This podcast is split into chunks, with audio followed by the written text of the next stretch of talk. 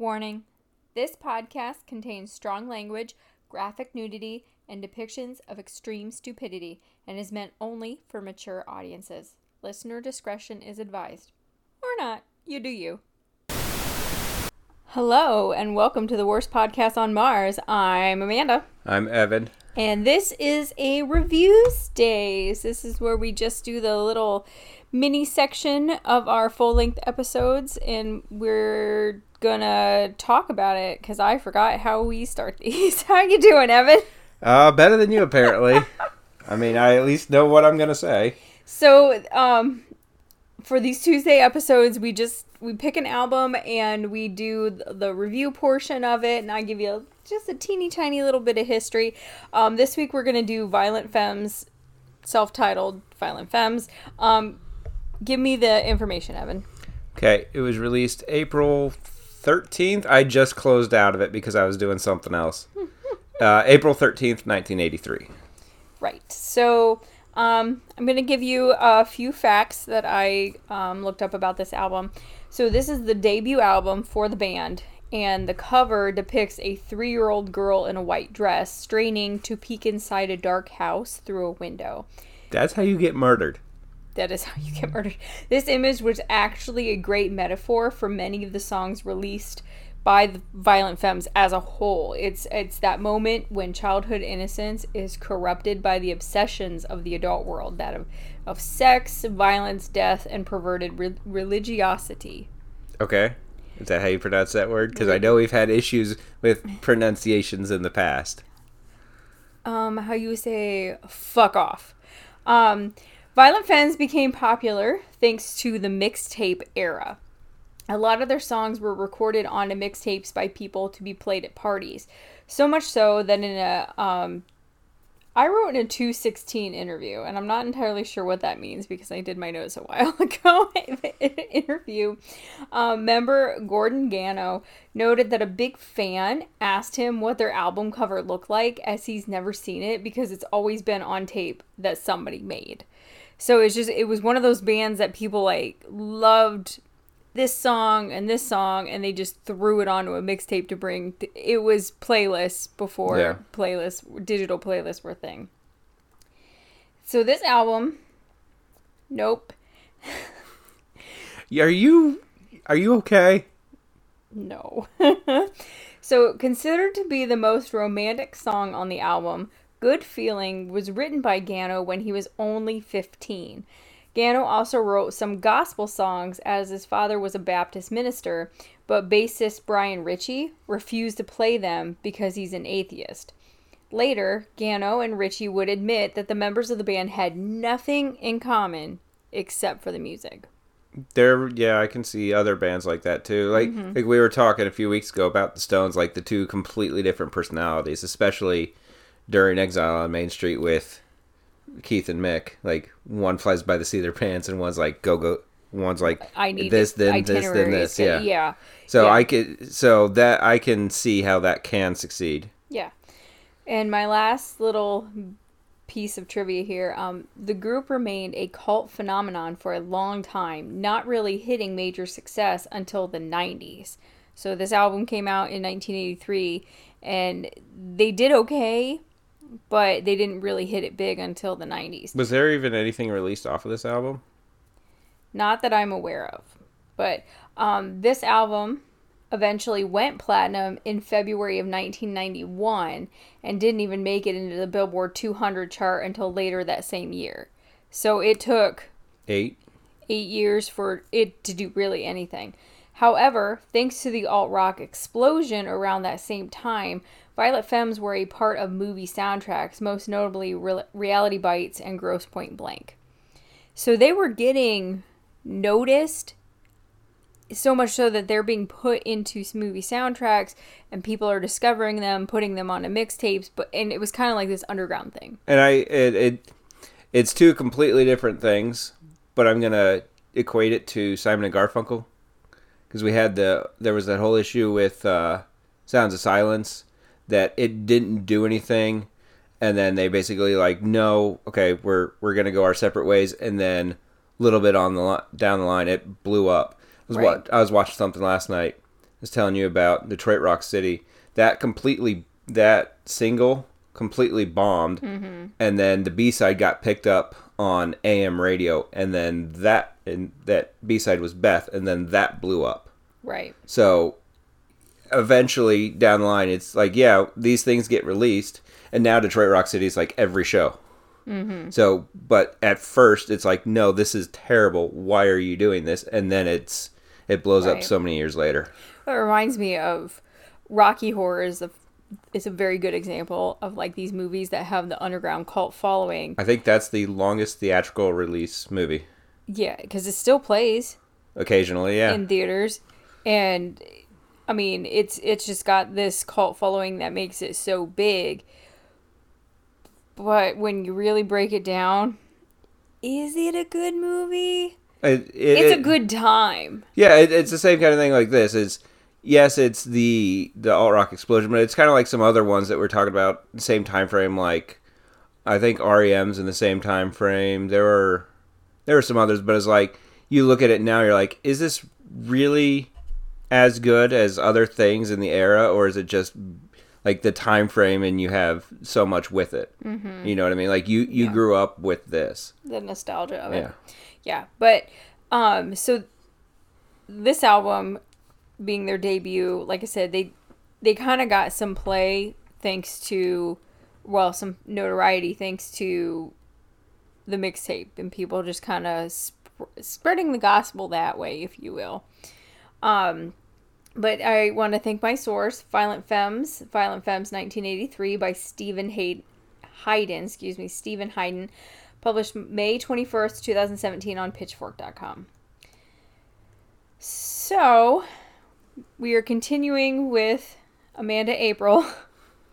Um, so this is my second pick for April, and as a reminder, all of my picks for this month came out in April of 1983, making it 40 years old All of them are old like you. just like me. Um, when I saw this group on the, so I, I did use Wikipedia For to get my to see what albums came out. because I, I looked at like what albums were released in 83 just kind Mm-hmm. of and i'm like oh that's such a good album that's such a good album we should do that one we Mm-hmm. should, that's oh i didn't realize that's turning 40 Right. So it's there were a lot of al. I mean, more than just the four I picked. But last week we did David Bowie, and I said I wanted to do another one of him because of his because we did Ziggy Stardust. Um, we've got two more coming up that I picked for similar reasons. Um, Violent Femmes was the only one that they they don't have anything on our big list. The the Yeah, list this of is- 200 definitive albums. Um, but when I saw the name, I knew I had to do it. I, I've known the name, but I couldn't tell you anything else. Like, I- mean, like you couldn't tell me any songs yeah. Go, Okay. Going forward, uh, spoiler alert: I do know "Blister in the Sun." Didn't recognize it by the title, but once Yeah. I heard it, I was like, "Oh, that's know the the song." song. Yes. Um. So before reading a bit about it, I could literally tell you nothing. No songs I knew, what genre they even were. i think i knew two songs going into this Um, but hell, I, I swore that a name like Femmes, I thought it was going to be a group of angry women.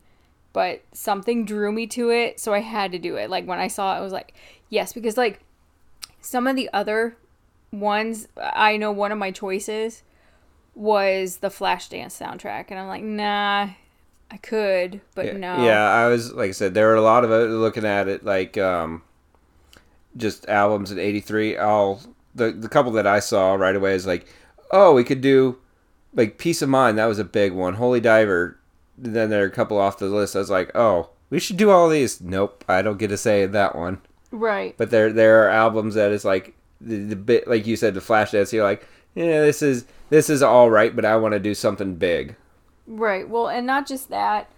Um, uh, I wanted to stick to ones that didn't just come out in 1983, but that came out in April of 1983, which would obviously make your list a little shorter. Um, but I'm glad I picked Violent Femmes because they're alt rock. I like alt rock, so it was it was a good pick. Um, but at the time, I was like, what am i doing what am i yeah, getting myself like, into Well, we'll just do this one. So, It was my pick, and I gave you my reason why. So, Evan, give us your review first. Okay, so I'm gonna go into a little bit of background as to how I started, how I got into them. Okay. Because, like I said, this is not the first time I've heard them. So I've heard "Blister in the Sun" before, and I don't remember where I've heard that, but I, you know, I've heard that. I've known that song for years. The other song that I knew going into this was "Add It Up." Okay. and I don't have not necessarily fond memories or bad memories of this. I just have You just memories have memories. of playing Tony Hawk's Underground 2. Mm-hmm. And I, I couldn't remember which one it was. I couldn't remember if it was 4 or if it was Underground 2. So I had to do some digging to find soundtrack. But Add It Up is on Underground 2.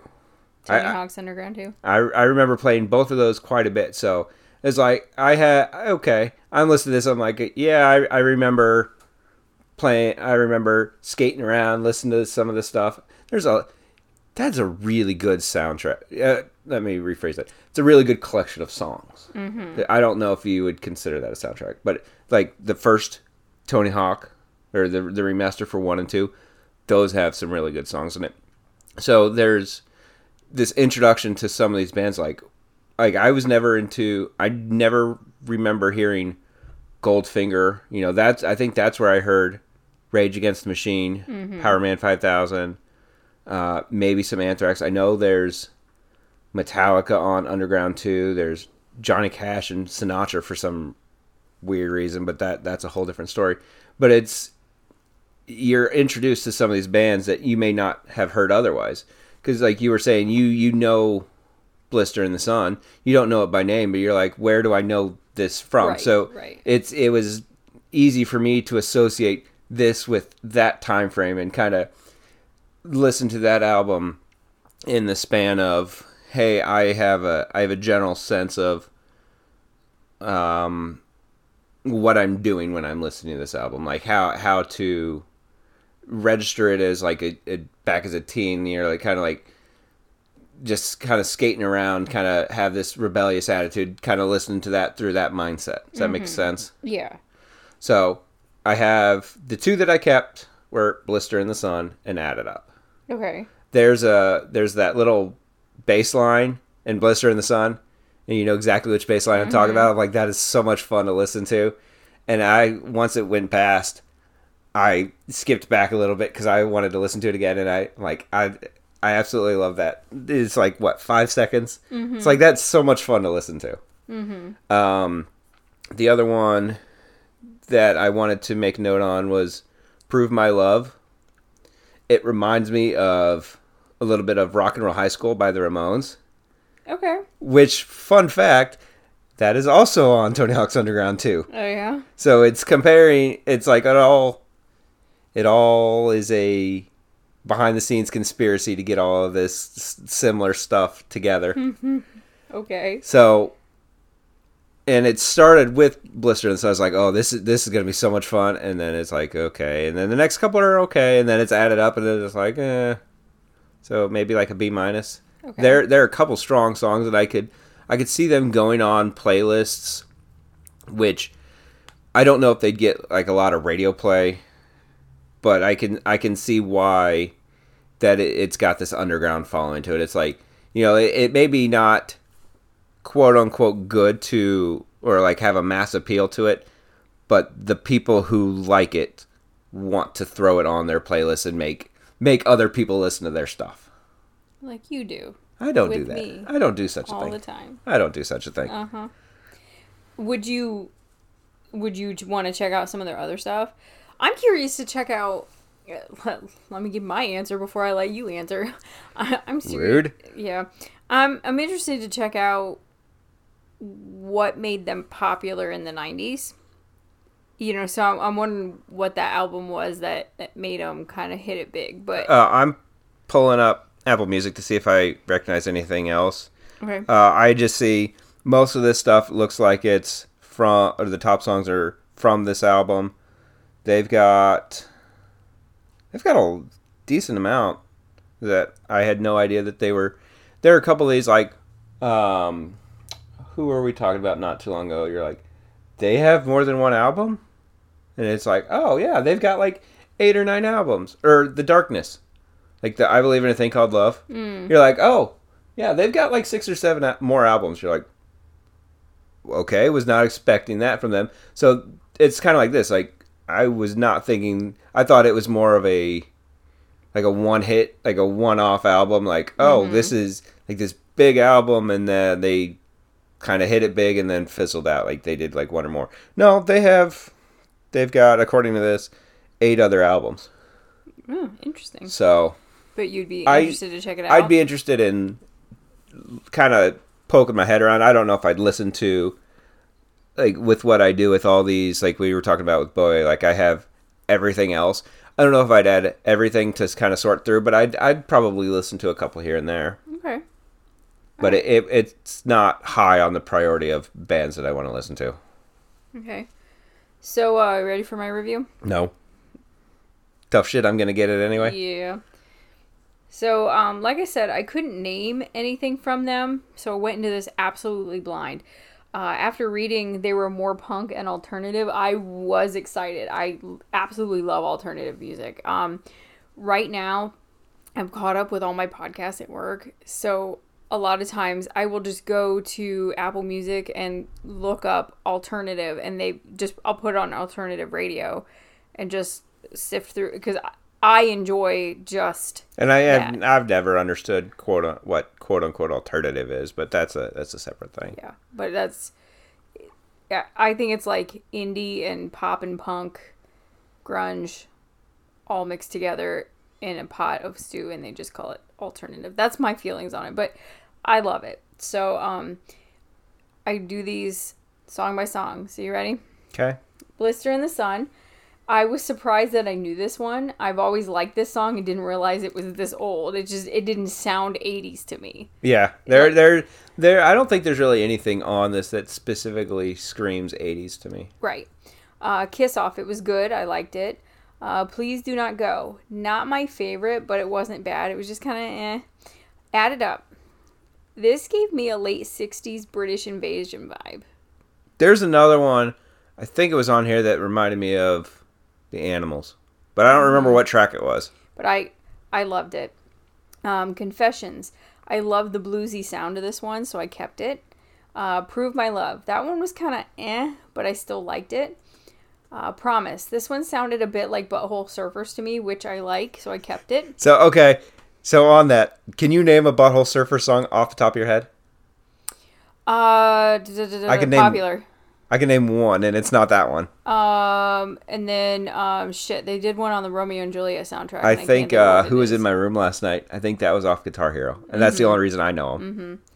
Um, to kill, or sorry, to the kill. It's another one I liked and kept. Gone, Daddy, Gone. This one got off to a rough start for me. I didn't care for the marimba at first, but then it grew on me rather quickly, and I found myself enjoying it by the end, so I kept it. Uh, good feeling. I really like this one. It was a nice contrast from the rest of it. Um, ugly. This was just okay, but I kept it. Well, it's also a, a I think a rough demo. Oh, and that's why you were giving me this. Uh, Yeah. Cut it. Yeah. Would, should I just do the last one? Yeah, go ahead. I mean, it's also a demo, so it may not sound good, but Uh, give me the car. I thought this one was funny and a perfect song to depict the way a horny teenager would feel. Feel. I found myself chuckling a lot. Yeah. And those so you crack up. and those last two, I think, were added in the like ten year anniversary or something like yes, that. and I didn't know that when I did it. And Yeah, I, it's just like they threw them on, but right. So overall, I really like the album, and I'm very glad I picked it. I ended up adding quite a bit to my library, which is good. Uh, based on what I've read, the very brief information I read, I'm not sure if I want to go check out anything else by them. Um, I'm interested, like I said, I'm interested to see why all of a sudden in the 90s, you know, eight years later, they were more popular. So I'm kind of interested to see why. Um, but I, I'm not, like I said, I'm not sure if I want really want to check out anything else by them. But this seemed to be the best selling one, and the entire library has kind of an underground following. But then again, so does the Spill Canvas, and they are one of my favorite groups. So I might have to come back to Violent Femmes again. It and that's I kind of got that vibe to it as well for the Spill Canvas. It was like a little, little Spill Canvas is a little darker, I know all their albums. They are not huge, they but they have an underground following. Yeah. I mean, when we went to see them in August, that place was packed. So Yeah, I was surprised there were that many people there. Right. So I mean, it was a intimate venue, standing room only, and we were very close to the stage, but it was freaking packed. So very cool. But I kind of when I read about how, how like um, Violent Femmes has more of a cult following, that's kind of what it reminded me of. But I gave it a B plus. Okay. Thought it was good. So uh, anything else you would like to to say before we close this out? Not on air. okay. Um, so thank you for listening.